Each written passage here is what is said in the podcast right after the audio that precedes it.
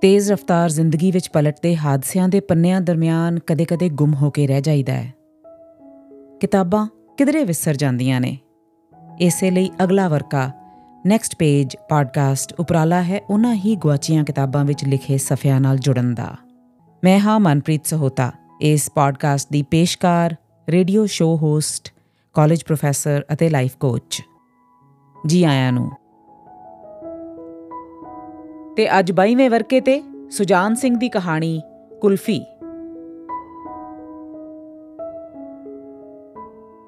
ਮਹੀਨਾ ਮੁੱਕਣ ਤੇ ਸੀ, ਪਰ ਮੁੱਕਣ ਵਿੱਚ ਨਹੀਂ ਸੀ ਆਉਂਦਾ। ਸੋਚ ਰਿਹਾ ਸਾਂ, ਮਹੀਨੇ ਦੇ ਪਹਿਲੇ ਅੱਧ ਦੇ 15 ਦਿਨ ਕਿਵੇਂ ਝਟਪਟ ਮੁੱਕ ਜਾਂਦੇ ਨੇ ਤੇ ਤਨਖਾਹ ਵੀ ਉਹਨਾਂ 15 ਦਿਨਾਂ ਦੇ ਨਾਲ ਹੀ ਕਿਵੇਂ ਉੱਡ-ਪੁੱਡ ਜਾਂਦੀ ਏ। ਮੈਨੂੰ ਪੱਠੇ ਦੀ ਸਫ ਚੁਭ ਰਹੀ ਸੀ। ਪਾਸਾ ਵੱਟ ਕੇ ਪਿੱਠ ਤੇ ਹੱਥ ਫੇਰਿਆ ਤਾਂ ਸਫ ਦੀਆਂ ਪਿੜੀਆਂ ਪਿੰਡੇ ਵਿੱਚ ਖੁੱਬੀਆਂ ਹੋਈਆਂ ਸਨ।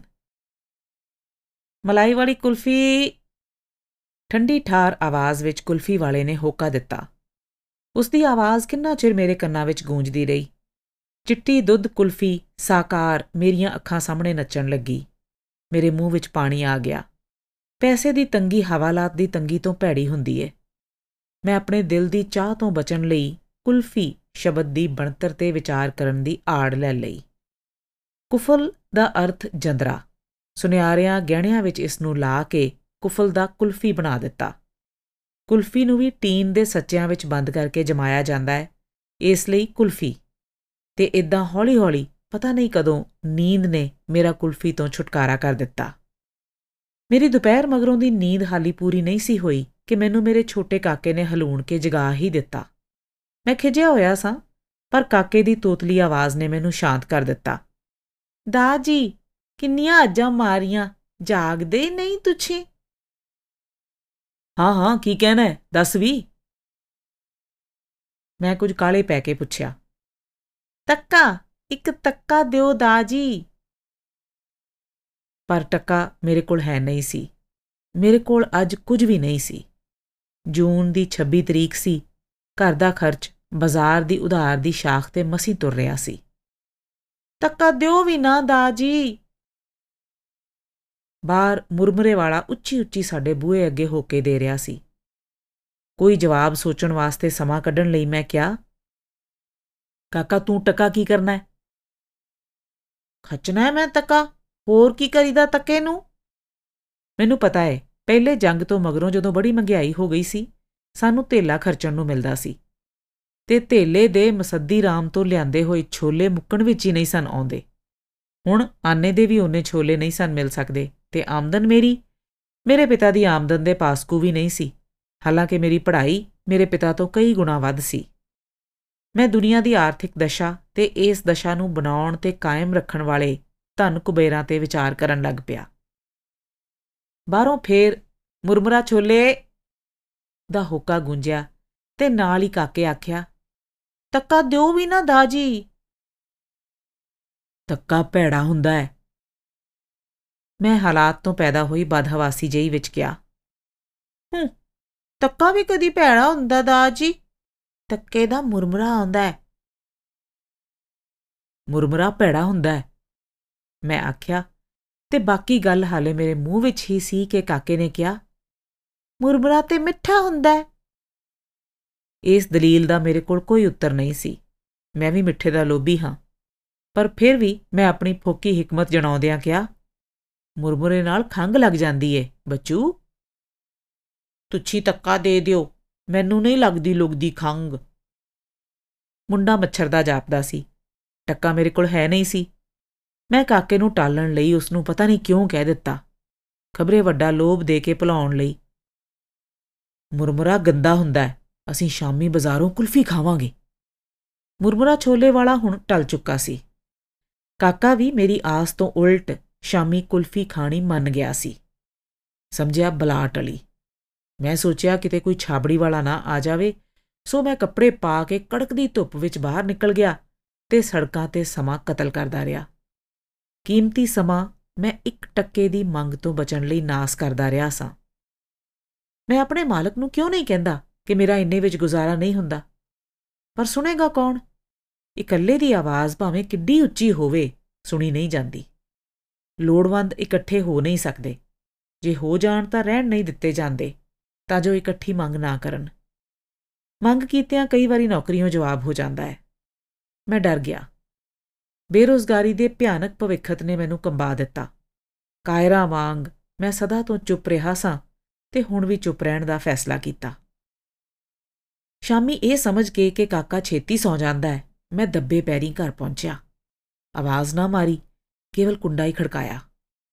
ਉਤੋਂ ਹੀ ਆਵਾਜ਼ ਆਈ ਦਾਜੀ ਆਇਆ ਜੇ? ਤੇ ਥੋੜੇ ਚਿਰ ਮਗਰੋਂ ਕਾਕੇ ਨੇ ਆਣ ਬੂਆ ਖੋਲਿਆ ਦਾਜੀ ਕੁਲਫੀ ਖਾਣ ਜਾਣਾ ਜੇ? ਉਸਨੇ ਆਸ ਭਰਪੂਰ ਲਹਿਜੇ ਵਿੱਚ ਪੁੱਛਿਆ, ਉੱਤੇ ਚੱਲ ਉੱਤੇ? ਮੈਂ ਕਿਹਾ, ਕਾਕਾ ਨਿੰਮੋ ਝੂਣਾ ਜਿਹਾ ਹੋ ਕੇ ਅੱਗੇ ਲੱਗ ਤੁਰਿਆ। ਮੰਜੇ ਤੇ ਬੈਠ ਕੇ ਕਾਕੇ ਨੂੰ ਗੋਦ ਵਿੱਚ ਲੈ ਕੇ ਮੈਂ ਪਿਆਰ ਨਾਲ ਕਿਹਾ, ਹੁਣ ਰਾਤ ਪੈ ਗਈ ਏ। ਕੁਲਫੀ ਕੱਲ ਖਾਵਾਂਗੇ। ਮਾਮੂਲ ਤੋਂ ਉਲਟ ਕਾਕਾ ਚੁੱਪ ਕਰ ਰਿਹਾ। ਕਿੰਨਾ ਚਿਰ ਅਸਮਾਨ ਵੱਲ ਤੱਕ ਕੇ ਕੁਝ ਸੋਚਦਾ ਰਿਹਾ। ਫੇਰ ਆਖਣ ਲੱਗਾ ਦਾਜੀ ਤਾਰੇ ਪਈਏ ਹੁੰਦੇ ਨੇ ਨਾ। ਵੱਡਾ ਭਾ ਆਖਦਾ ਸੀ ਤਾਰੇ ਪਈਏ ਹੁੰਦੇ ਨੇ।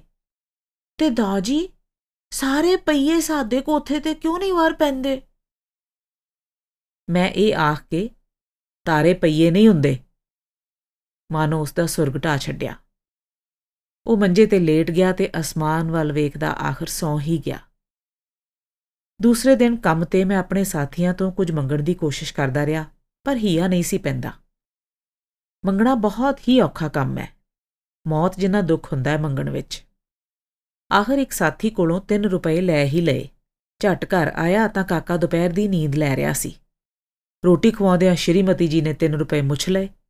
ਅੱਧ ਮਣ ਲੱਕੜੀਆਂ, ਸ਼ਾਮ ਦੀ ਸਬਜ਼ੀ, ਲੂਣ, ਤੇਲ ਆਦ ਵਿੱਚ ਕਾਕੇ ਦੇ ਜਾਗਣ ਤੋਂ ਪਹਿਲਾਂ 3 ਰੁਪਏ ਮੁੱਕ ਗਏ। ਮੈਂ ਕਿਹਾ ਵੀ ਕਿ ਕਾਕੇ ਨੂੰ ਕੁਲਫੀ ਖਵਾਉਣੀ ਹੈ ਪਰ ਉਹਨਾਂ ਕਹਿ ਛੱਡਿਆ, ਬੜਾ ਉਹਨੂੰ ਯਾਦ ਰਹਿਣਾ ਹੈ ਮੈਂ ਟੱਕਾ ਦੇ ਛੱਡਾਂਗੀ ਮੁਰਮਰੇ ਲਈ। ਕਾਕੇ ਜਾਗਦਿਆਂ ਹੀ ਕੁਲਫੀ ਮੰਗੀ, ਚੀਕ ਝਾੜਾ ਪੈ ਗਿਆ। ਕੱਲ ਵਾਲਾ ਮੁਰਮਰਾ ਤੇ ਟੱਕਾ ਮਨਜ਼ੂਰ ਨਹੀਂ ਸਨ। ਆਖਰ ਸ਼ਾਮ ਨੂੰ ਕੁਲਫੀ ਖਵਾਉਣ ਦਾ ਵਾਅਦਾ ਕਰਕੇ ਛੁਟਕਾਰਾ ਪਾਇਆ ਤੇ ਕਾਕੇ ਨੇ ਟੱਕਾ ਮੇਰੇ ਕੋਲ ਜਮ੍ਹਾਂ ਕਰਵਾ ਦਿੱਤਾ। ਸ਼ਾਮ ਤੋਂ ਪਹਿਲਾਂ ਹੀ ਮੈਂ ਖੇਡਣ ਦਾ ਬਹਾਨਾ ਕਰਕੇ ਨਿਕਲ ਗਿਆ ਤੇ ਢੇਰ ਰਾਤ ਗੁਜ਼ਰੀ ਮੁੜਿਆ। ਕਾਕੇ ਨੂੰ ਸੁੱਤਾ ਦੇਖ ਕੇ ਸਾਹ ਵਿੱਚ ਸਾਹ ਆਇਆ। ਰੋਟੀ ਖਵਾਉਂਦਿਆਂ ਸ਼੍ਰੀਮਤੀ ਜੀ ਨੇ ਦੱਸਿਆ ਕਿ ਕਾਕਾ ਬੜਾ ਚਿਰ ਮੈਨੂੰ ਉਡੀਕਦਾ ਰਿਹਾ ਸੀ। ਮੈਂ ਕਾਕੇ ਦੇ ਨਾਲ ਲੰਮਾ ਪਿਆ ਬੜਾ ਬੇਚੈਨ ਰਿਹਾ। ਨੀਂਦ ਆਉਂਦੀ ਨਹੀਂ ਸੀ, ਪਰ ਆਖਰ ਪਤਾ ਨਹੀਂ ਕਦੋਂ ਆ ਗਈ। ਨੀਂਦ ਤੇ ਆਖਦੇ ਨੇ ਸੂਲਾਂ ਤੇ ਵੀ ਆ ਜਾਂਦੀ ਹੈ। ਅੱਧੀ ਰਾਤ ਤੋਂ ਮਗਰੋਂ ਦਾ ਵੇਲਾ ਸੀ। ਕਾਕਾ ਸੁੱਤਾ ਬੇਚੈਨ ਜਾਪਦਾ ਸੀ। ਉਸ ਦੋ ਤਿੰਨ ਵਾਰ ਢਿੱਡ ਵਿੱਚ ਲੱਤਾਂ ਮਾਰੀਆਂ ਸਨ। ਹੁਣ ਉਸ ਬਾਹ ਉਲਟਾ ਕੇ ਮੇਰੇ ਮੂੰਹ ਤੇ ਮਾਰੀ। ਜਾਗਿਆ ਤਾਂ ਮੈਂ ਅੱਗੇ ਹੀ ਹੋਇਆ ਸਾਂ। ਹੁਣ ਚੇਤਨ ਹੋ ਗਿਆ। ਕਾਕਾ ਕੁਝ ਬੁੜਬੁੜਾਇਆ। ਮੈਨੂੰ ਕੁਝ ਪਤਾ ਨਾ ਲੱਗਾ। ਫਿਰ ਉਹ ਉੱਚੀ ਬੁੜਾਇਆ। ਕੁਫੀ ਕੁਫੀ, ਦਾਜੀ, ਕੁਫੀ। ਮੈਂ ਬੇਬਲ ਹੋ ਉਠਿਆ। ਸਰਦਾਰ ਜੀ, ਜਾਗਦੇ ਹੋ? ਸ਼੍ਰੀਮਤੀ ਜੀ ਨੇ ਆਖਿਆ, ਤੇ ਇਹ ਜਾਣ ਕੇ ਕਿ ਮੈਂ ਜਾਗਦਾ ਹਾਂ, ਉਸ ਜਾਰੀ ਰੱਖਿਆ। ਖਸਮਾ ਖਾਣਾ ਸੁੱਤਾ ਪਿਆ ਵੀ ਕੁਲਫੀਆਂ ਮੰਗਦਾ ਮੇਰੇ ਤੇ ਮਾਨੋ ਬਿਜਲੀ ਪੈ ਗਈ ਸੀ। ਮੈਂ ਚੁੱਪ ਰਿਹਾ ਤੇ ਕਾਕਾ ਵੀ ਚੁੱਪ ਹੋ ਗਿਆ।